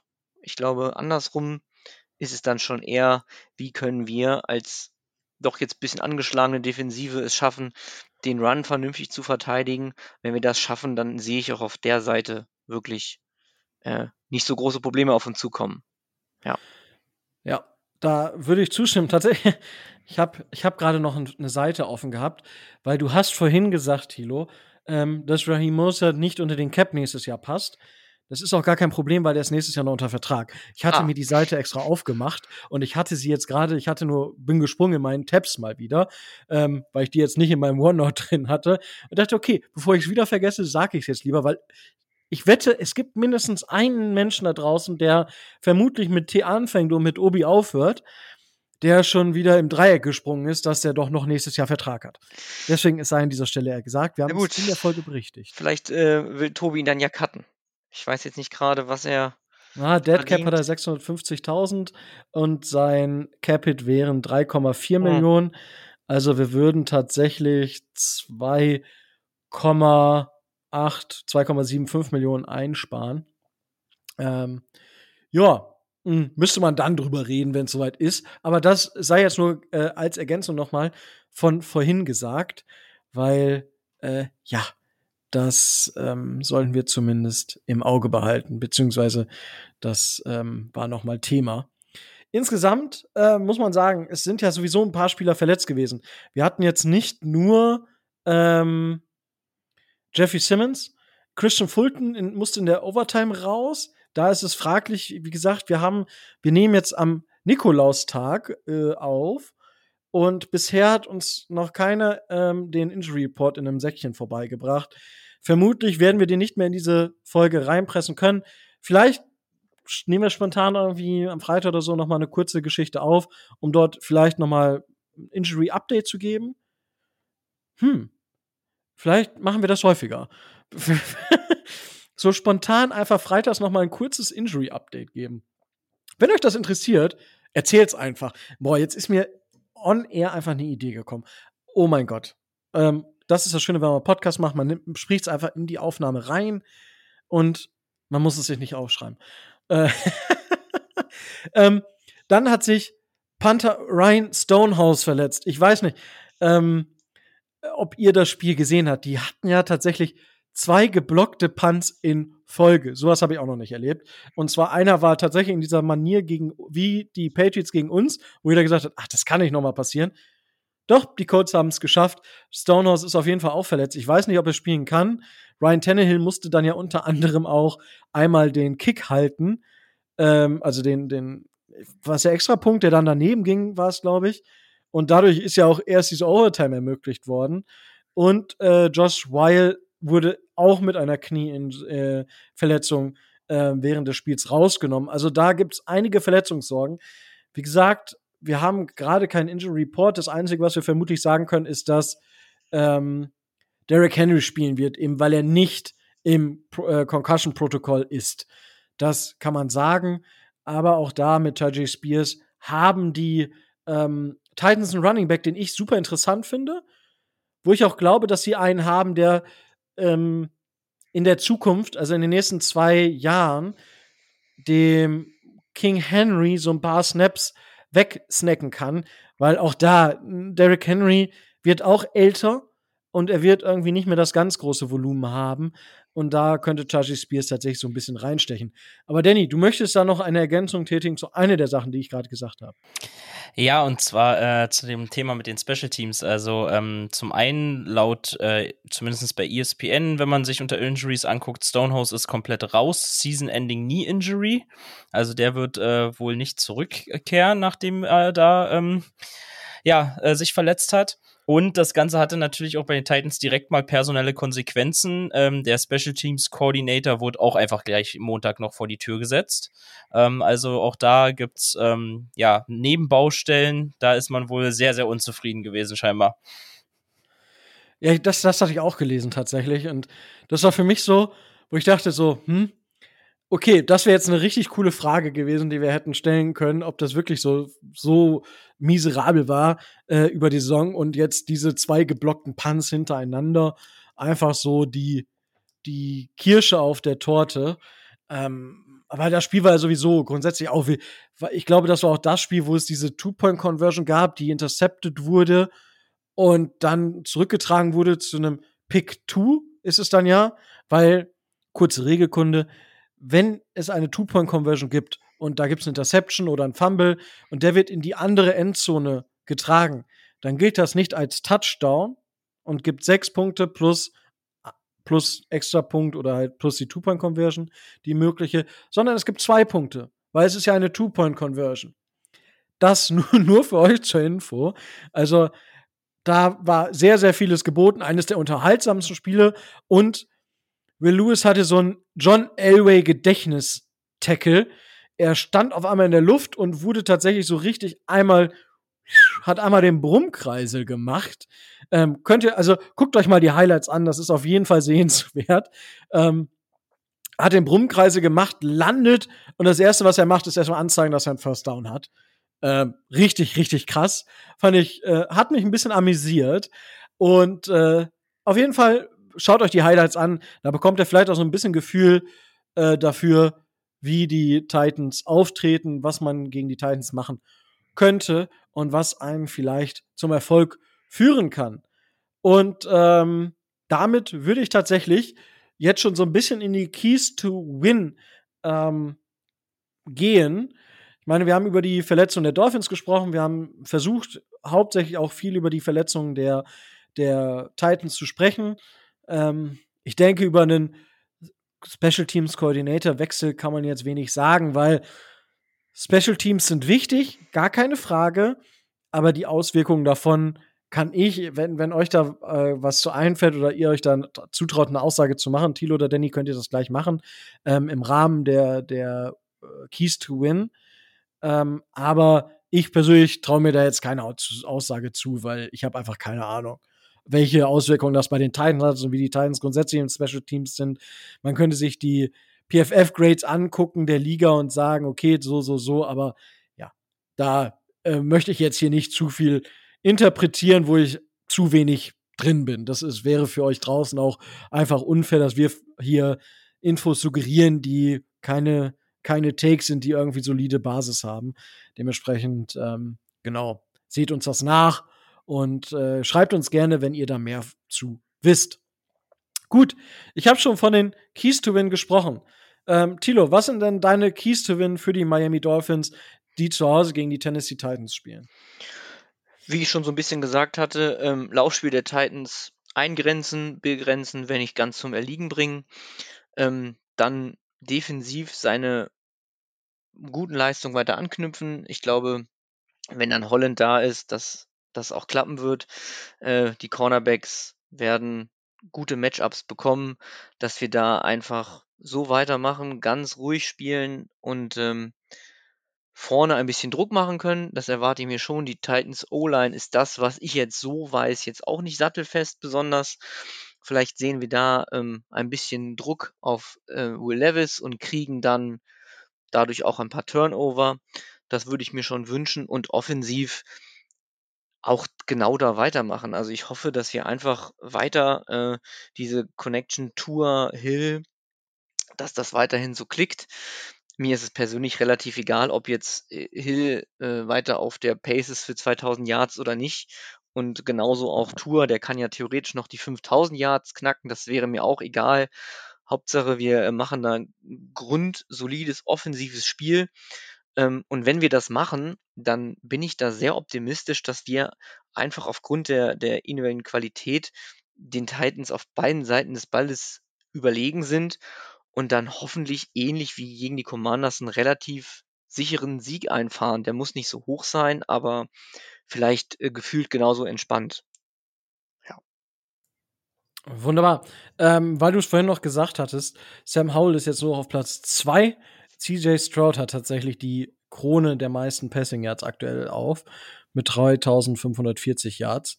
Und Tour ist dann quasi auf Platz 3, wird aber von Sam Howell übernehmen, weil die Commanders ja ein Spiel noch mehr haben und ist dort hinter mit 3457 Yards. Also da kann es vielleicht noch mal ein enges Rennen geben, je nachdem, wie die äh, nächsten Spiele so ausgehen. Und ja, auf jeden Fall, wenn Tour gesund bleibt, wonach es ja aktuell aussieht, ähm, da hat das ganze Training in der Offseason sehr, sehr viel gebracht. Will er zumindest mal die 4000 Yards knacken und das relativ komfortabel, so wie es aktuell aussieht. Das ist ja auch erstmal eine schöne Sache. Aber da will ich jetzt nicht zu sehr ablenken. Danny, was sind denn so deine Keys to Win für die Dolphins gegen die äh, Tennessee Titans? Ja, also ich glaube, ähm, statistisch gesehen, wenn man uns, äh, wenn man sich das jetzt mal anguckt, wie viele Punkte wir im Durchschnitt machen, wie viele Punkte die Titans ähm, zugelassen haben und andersrum, dann ähm, muss man sagen, ähm, dass, äh, glaube ich, genau das äh, Spiel dann eben auch ausreichend ähm, wäre. Also statistisch äh, spricht schon irgendwie gefühlt alles ähm, so ein bisschen für uns. Ähm, ja, ich glaube, das Wichtige wird sein, die Defense muss ähm, das Niveau einfach halten, was sie aktuell ähm, spielt, was das Passing Game angeht. Im Run Game, da haben wir vorhin drüber gesprochen, sind wir ein bisschen eingebrochen. Das sollte uns im Idealfall gegen die Titans nicht passieren, weil Derrick Henry natürlich immer ähm, für einen 100 Yard oder mehr Spiel ähm, gut ist als Running Back. Das muss man ihm halt leider äh, zugestehen und dann wäre es äh, doch ganz schnell vielleicht ähm, in die falsche Richtung laufend, wenn wir da zu sehr einbrechen. Aber ähm, gerade das äh, Passing Game sollten wir unter Kontrolle halten können. Ähm, gegen Washington zum Beispiel, McLaurin hat, äh, glaube ich, nicht ein Target ähm, gefangen in dem Spiel, war völlig außen vor. Also Jalen Ramsey da auch ähm, wieder einen sehr guten Job gemacht, wenn man sich das anschaut. Und ich glaube, wenn man, wenn man sich da das Cornerback-Duo bei uns einfach anguckt gegen die Wide Receiver, gegen die sie spielen werden, ähm, dann sollte das Passing Game da, finde ich zumindest, äh, uns weniger Sorgen wahrscheinlich bereiten, gerade wenn dann auch die Front ähm, genug Druck auf ähm, Will Levis machen kann. Ähm, das das wäre einer der Punkte natürlich. Ich glaube, offensiv, ähm, ja, wenn wir, wenn wir so weiterspielen, wie wir bisher gespielt haben, dann sollte das äh, punktetechnisch auch ähm, wieder einiges ähm, uns bringen. Ähm, ja, Tour ähm, und Hill, die Connection ist ähm, natürlich äh, sehr, sehr omnipräsent. Ich glaube, darüber brauchen wir nicht ähm, sprechen. Würde mir natürlich aber auch wünschen, ähm, dass, dass äh, vielleicht auch Waddle noch mal hier und da ähm, ein paar mehr Yards äh, sammelt und ähm, so ein bisschen den Fokus vielleicht da auch noch mal ähm, wegnehmen kann von Hill, ähm, in dem Sinne, dass er halt einfach auch ein Receiver ist, der natürlich immer für Yards gut ist. Und ich glaube, dass halt die Offensive ähm, aufgrund dieser Vielfältigkeit auch an Passempfängern, ja, wir haben es vorhin angesprochen, A-Chain, der ein paar Targets gesehen hat, Mostert, der auch hier und da mal ähm, angespielt wird und Barriers. Ähm, Gerade diese, diese Flexibilität an Passempfängern, die kommt uns natürlich auch noch zugute. Und von daher, ähm, ja, ich glaube, das ist wirklich dieses, die Schablone, das Spiel gegen Washington. Wenn wir ein ähnlich gutes Spiel machen wie gegen Washington, dann sollte das äh, einfach auch ein bisschen statistisch untermauert ähm, das Spiel für uns sein. Ähm, ohne dass das Ganze jetzt natürlich ähm, abgehoben klingt oder nicht. Ähm, das ist einfach ein Spiel, genauso wie gegen die Jets, was ich vorhin schon gesagt habe, das musst du diese Saison noch holen, wenn du in den Playoffs einfach ähm, sicher sein willst, sozusagen. Das sind Spiele, die du holen musst. Und bisher tun wir uns ja mit den sicheren Spielen jetzt nicht so schwer und hatten ähm, noch keines dieser wohlberühmten Trap-Games. Deswegen klopfe ich auch noch mal schnell auf Holz, ähm, dass auch das äh, nicht eines dieser bösen Trap-Games wird. Und ich glaube, dann ja, sprechen wir am Dienstag, Mittwoch, Donnerstag irgendwann dann nach diesem Spiel hoffentlich von einem ähnlich äh, ungefährdeten Sieg wie gegen Washington. Gut, danke dafür. Dann werde ich mal so ein bisschen Devils Advokat jetzt spielen und immer versuche mal die Sicht der äh, Tennessee Titans einzunehmen. Und was die Titans machen müssen, um irgendwie bei den Dolphins im Spiel zu bleiben. Es ist halt ein Monday Night Game, das heißt, es ist auf jeden Fall, wird die Hitze nicht so das große Thema sein. Ähm, das kann man auf jeden Fall schon mal festhalten darüber hinaus hm, müssen die Titans es irgendwie schaffen, den Pass Rush der Dolphins einzugrenzen, um Will genug Zeit zu geben, um die Pässe anzubringen. Weil unter Druck, wenn, wenn der eine cleane Pocket hat, dann ist das kein schlechter Quarterback. Und dann kann er die Bälle auch tief anbringen. Und sie haben mit Andrew Hopkins einen Spieler, der sich lösen kann. Der auch gegen Spieler wie einen Jalen Ramsey oder einen Xavier Howard eben Separation kreiert und die Plays macht. Das funktioniert. Dafür muss Will einfach nur eine saubere Pocket haben. Und das ist für mich der größte Key to Win für die äh, Titans auf der offensiven Seite. Neben dem, dass man das Laufspiel ähm, zur Unterstützung braucht, um eben zum Beispiel Play Action einfach viel, viel effizienter nutzen zu können. Weil wenn das Laufspiel funktioniert, dann ist Play Action noch ein bisschen effizienter. Es Play Action ist auch effizient, wenn du schlecht läufst, weil die Spieler sich immer irgendwie darauf einstellen müssen. Aber gerade wenn du gut läufst, tendieren Teams dann vielleicht doch noch mal ein bisschen konservativer gegen Play Action zu sein. Und dann ist die Möglichkeit gegeben für die Titans, dort auch Punkte gegen die Dolphins aufs Board zu bringen und eventuell den Upset zu ziehen. Mhm. Auf der defensiven Seite wird es natürlich unheimlich schwer. Ja, die Titans Defense ist ähm, bei dem Power Ranking ähm, bei PFF auf Platz 31 gegen die ähm, beste Power Ranking, also dem Power Ranking von PFF auf Platz 1, also die Dolphins. Ähm, das ist natürlich das fast größtmöglichste Mismatch, wenn man nach Power Rankings jetzt geht, hier, was es überhaupt geben kann. Und Du musst irgendwie hoffen, dass du vielleicht zwei, drei, vier Turnover kreieren kannst und da die Dolphins hatten jetzt, das müssen wir vielleicht auch mal auf der positiven Seite sagen, kein Turnover gegen die, äh, gegen die Commanders. Aber du kannst Spiele bekommen, wo die Dolphins drei Turnover machen oder vielleicht sogar vier.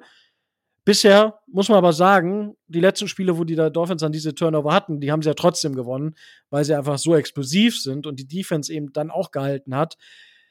Ja, das wird dann schwierig. Also keine Play, keine Bälle abgeben, aber vielleicht für ein paar, ähm, für ein paar ähm, Interceptions oder eben Fumbles gehen, vielleicht sogar ein Scoop and Score oder ein Pick Six, das wird die Titans vermutlich im Spiel halten. Weil darüber hinaus gibt's eigentlich nichts, was die Titans noch machen könnten. Weil ich glaube nicht, dass sie irgendwie Prevent Defense spielen könnten. Das heißt, die Dolphins irgendwie eindämmen, keine Big Plays, aber dann wirst du von den Dolphins auch am Boden zerlegt. Also ich glaube einfach, also es würde mich sehr überraschen, wenn die Titans es schaffen, die Dolphins irgendwie offensiv einzudämmen. Also das wäre eine faustdicke Überraschung. Und wie gesagt, mit Turnovern kann ich mir vorstellen, dass man den Dolphins zumindest so ein paar Drives komplett kaputt machen kann. Ansonsten wird es halt wirklich sehr, sehr schwierig. Wirklich sehr, sehr schwierig. Weil, ähm, ja, es ist schon ein krasses Mismatch. Da gehen wir auch gleich noch mal zu den Tipps drauf ein. Aber bevor wir dann zu den Tipps kommen, ähm, Thilo hat mich im Vorgespräch schon angesprochen, machen wir das denn dann überhaupt? Natürlich machen wir Snack a Player. Ja, und Thilo, da du mich gefragt hast, ähm, ob wir das machen, darfst du auch einfach anfangen und sagen, welchen Spieler du dir gerne von den Titans holen würdest. Ich finde es unfassbar schwierig, deswegen habe ich ich dich auch gefragt, ähm, aber dann bleibe ich dabei, auch wenn wir ihn am Wochenende nicht sehen würden, nehme ich Jeffrey Simmons. Ja, ganz kurze Antwort. Ich glaube, ähm, auf der offensiven Seite spricht mich wenig an, auch wenn ich natürlich immer so einen kleinen O-Line-Fetisch habe, aber Peter Skoronski nein und ansonsten die D-Line mit Simmons, äh, das würde uns helfen, ja.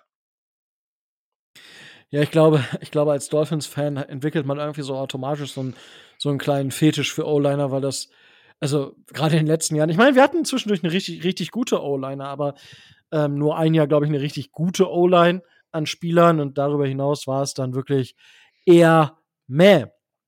Ähm, da äh, werde ich mal kurz dann als nächstes einspringen, weil jeder weiß, ich habe es ja, meine Auswahl quasi bis Saisonende schon gespoilert.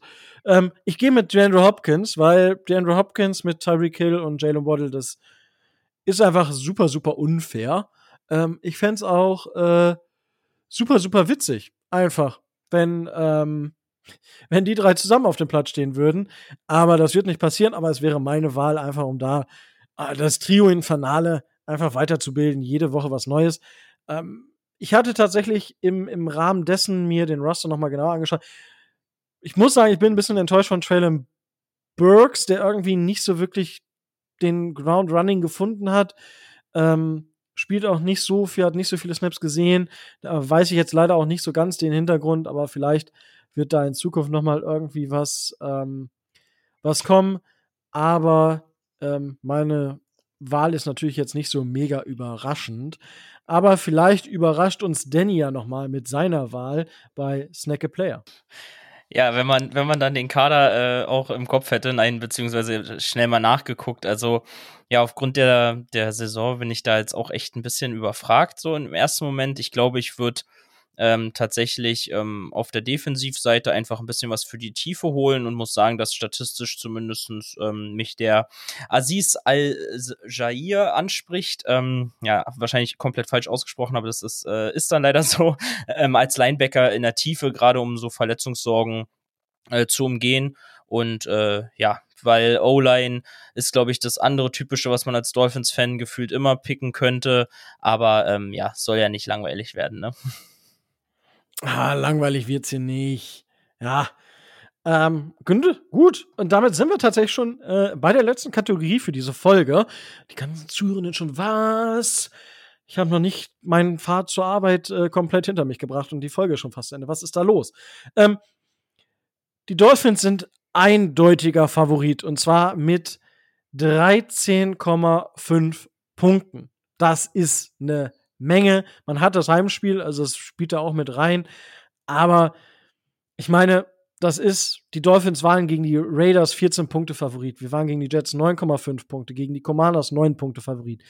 Das sind wirklich gegen die Giants 13 Punkte, gegen die Panthers 14 Punkte. Also das ist wirklich in dem Maßstab befinden wir uns dieses Jahr mit den Dolphins, wenn wir gegen solche Gegner spielen. Das Over-Under liegt bei 46,5. Also das ist auch eine Nummer, wenn man da die 13 von abzieht, 13,5, 46, dann ist man bei 33, 33 durch 2, dann sind wir bei 17, 17 beziehungsweise 16. Das heißt, rein mathematisch wäre so ein Ergebnis wie irgendwie 16 zu 30 oder so ähm, da Thema. Also sehr, sehr deutlich. Aber ähm, da würde ich jetzt die Rolle rückwärts machen. Äh, wir tippen ja auch nicht das genaue Ergebnis, sondern gegen den Spread und ob das Over-Under von 46,5 erreicht wird oder nicht. Danny, was ist denn da so deine Einschätzung? Ja, also ähm, schön, dass du die Statistik noch mal einmal so komplett äh, so ein bisschen aufdröselst. Ähm, ein Ergebnis von ähm, ja 30, 16 beziehungsweise eben dieser dieser Spread so ein bisschen in die in die Richtung auch äh, ähnlich wie gegen Washington. Ich glaube, das ist in dem Fall ähm, tatsächlich schon so ein bisschen auch irgendwo realistisch, auch wenn man sich so anguckt, ähm, wie gesagt, die Zahlen, was auch die Titans so aufs Board bringen, größtenteils im Durchschnitt aktuell, was wir aufs Board bringen. Ich glaube, letztes Spiel gegen Washington hat man auch gesagt, okay, das, das Over-Under soll 50 Punkte sein, ähm, ist es drüber oder drunter und am Ende sind wir, sind wir drüber gegangen. Ähm, von daher, ja, also ich glaube, dass das ähm, Over-Under von ja, 46, ich glaube, ich könnte mir vorstellen, oder ich glaube, es wird mehr wieder werden. Ähm, also ich glaube, wir könnten auch wieder die 50 ähm, Punkte da im Spiel knacken. Ähm, ob das jetzt wieder so deutlich wird wie gegen Washington, bin ich mir nicht ganz so sicher. Ähm, ich glaube, dass ähm, de, der Spread da gegebenenfalls ein bisschen enger werden könnte, aber ja, bin überfragt, äh, wie eng das, das ehrlicherweise wird. Ja, äh, das ist fair, aber das haben schon ganz andere versucht. ja, ähm, also ich brauche ein Spread von dir. Du hast gesagt, wir gehen über die 46,5, fein. Ich brauche aber dann immer noch den Spread von dir. Ohne den kommst du hier heute nicht mehr nach Hause. Ja, ja also dann, ähm, ich glaube, dass wir bei einem Spread von 9 landen werden. Alles klar, da, damit kann ich leben. Ja, sehr gut. Ähm, Tilo, wie schätzt du das ein? Äh, ich glaube, wir covern das tatsächlich. Wir gehen mit 14. Oh. Over, over, under erreicht oder nicht? Over, erreicht, ja. Okay. Ähm, ja, ich bin, ich bin so ein bisschen hin und her gerissen. Ich glaube, dass wir, ich glaube tatsächlich, dass wir einfach gerade so einen Lauf haben. Der Pass Rush ist da, der war jetzt gegen die Jets da, der war auch gegen die Raiders schon da, der war auch gegen die Commanders jetzt da. Ich sehe keinen Grund, warum er jetzt nicht da sein sollte. Ich traue den Titans auch durchaus zwei Touchdowns zu. Ich traue uns ein paar mehr Touchdowns zu. Ich bin, ähm, was letzte, war es gegen die Commanders? Wo ich so frech geworden bin? Ich weiß es gar nicht. Ähm, nee, gegen die Raiders war es auf jeden Fall. Ich, vielleicht auch letztes Mal. Ich gehe auf jeden Fall auch, ich gehe, ich gehe, ich würde sogar sagen, wir, wir cover mit 18. Ähm, also, ich glaube, das wird, wir spielen zu Hause, Monday Night Game, richtig Bock und wir haben einen Gegner, der uns, der uns liegt, einfach aufgrund seiner Schwächen und unserer Stärken und dementsprechend mit 18 Over-Under wird erreicht.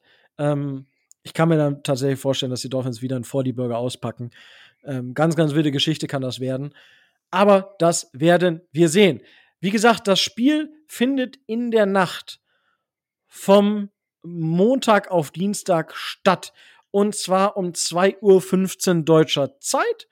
Ich werde es mir live anschauen. Äh, vermutlich werde ich wieder den Stream anschmeißen. Das muss ich noch überlegen. Wenn ihr da Bock drauf habt, lasst es mich einfach wissen, dann schmeiße ich den Stream auf jeden Fall an. Ähm, ansonsten überlege ich es mir. Ähm, weil ich natürlich auch so ein bisschen, äh, vielleicht muss ich dann so das Licht so auf richtig gelb einstellen, damit die Leute denken, okay, der ist wach und nicht so wie so eine Leiche hier sitzt. Ähm, Genau, also es wird äh, auf dem Game Pass via The Zone übertragen, es wird auch auf The Zone so übertragen. Dementsprechend habt ihr da beide Möglichkeiten. Und das sollte, ist es eigentlich alles, was ihr zu dem Spiel wissen solltet. Ähm, gibt es noch etwas, Tilo, Danny, was ihr sagen wollt, was euch jetzt noch fehlt? Von mir aus, glaube ich, haben wir alles gesagt. Ähm, ich bin auf die Injury Reports gespannt. Also vielleicht müssen wir wirklich noch mal so eine Mini-Folge einschieben. Da ist ja im Moment so offen. Wahrscheinlich ist unser wieder mal zwei DIN A4 Seiten lang. Ähm, aber Stand jetzt können wir sehr optimistisch in die Woche gehen.